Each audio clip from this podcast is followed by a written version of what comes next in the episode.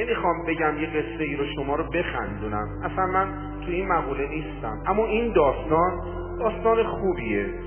و سندش هم مال دو هزار سال قبل نیست. مال 1400 سال قبل نیست. از رفقای خود ما. بسیار فاضل سخنران بسیار توانمند. سید نورانی. می‌گفت از شیراز داشتم میومدم تهران. تو هواپیما نشسته بودم. کنار ما جاش خالی بود. خب هواپیما مشخصه دیگه. کارت پرواز شماره صندلی ردیف کاملا مشخص.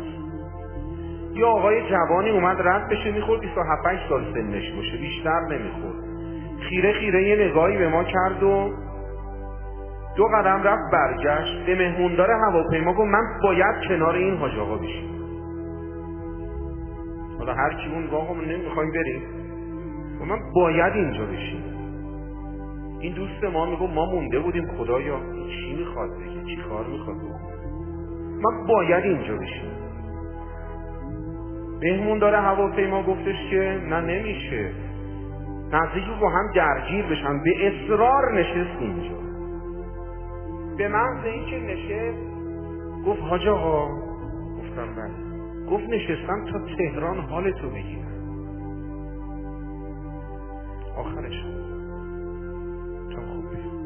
دیواری کوچکتر از ما پیدا نکردی بی حال مهم نیست. بعضی ها فکر می‌کنن مهمه نه ما گوشمون از این حرفا خوره. نشست حالا گفتیم چی می‌خواد؟ بگه که حال ما رو می‌خواد بگیره. من سرمو انداختم پایین هیچی نگفتم. برگشت گفت حاج آقا من طلا فروشی دارم تو شیراز. یه موردی هم هست تهران.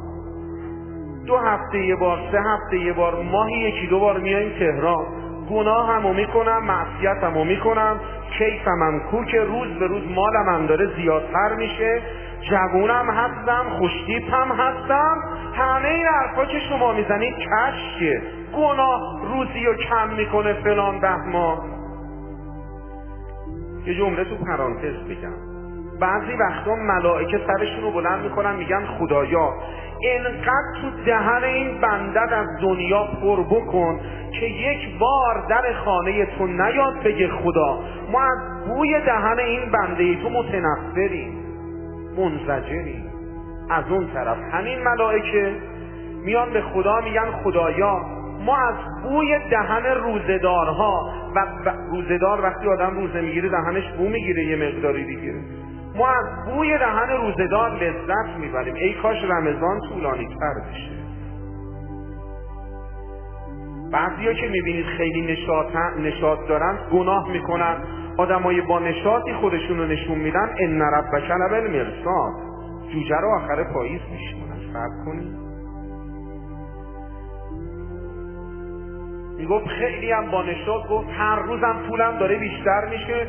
تیپ هم خوبه. میام تهران ماهی دو سه بار گناه همو می‌کنم و برمیگردم شیراز. گفت خوب حرفاشو زد و نشست و ما هیچی.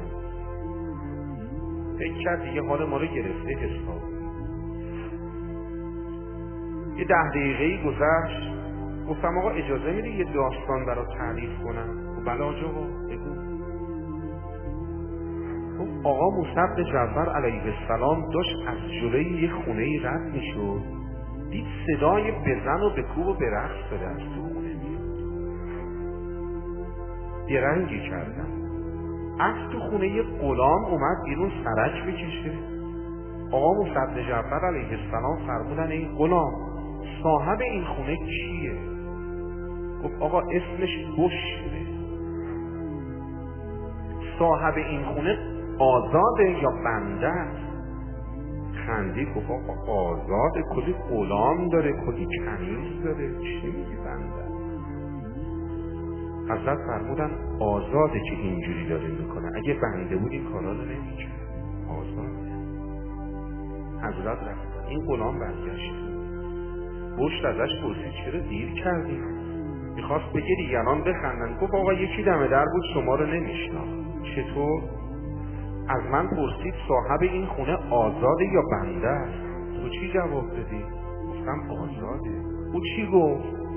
گفت آزاده که اینجوری می‌کنه. یه وقت دیدم گشت بلند شد یه لگت زد به بساط عیش و نوش و گناه دوید دنبال آقا مصد جعفر خواب رهنه رکاب حضرت رو گرفت. آقا غلط کردم. چی میگه؟ من آزادم. من بندم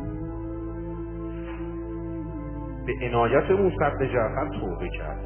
تا آخر عمرم دیگه کفش پاش نکرد. شد بشت حافی بشت پا برهنه این دوست ما می‌گفت من سرمو انداختم پایین همین گفتم. هیچی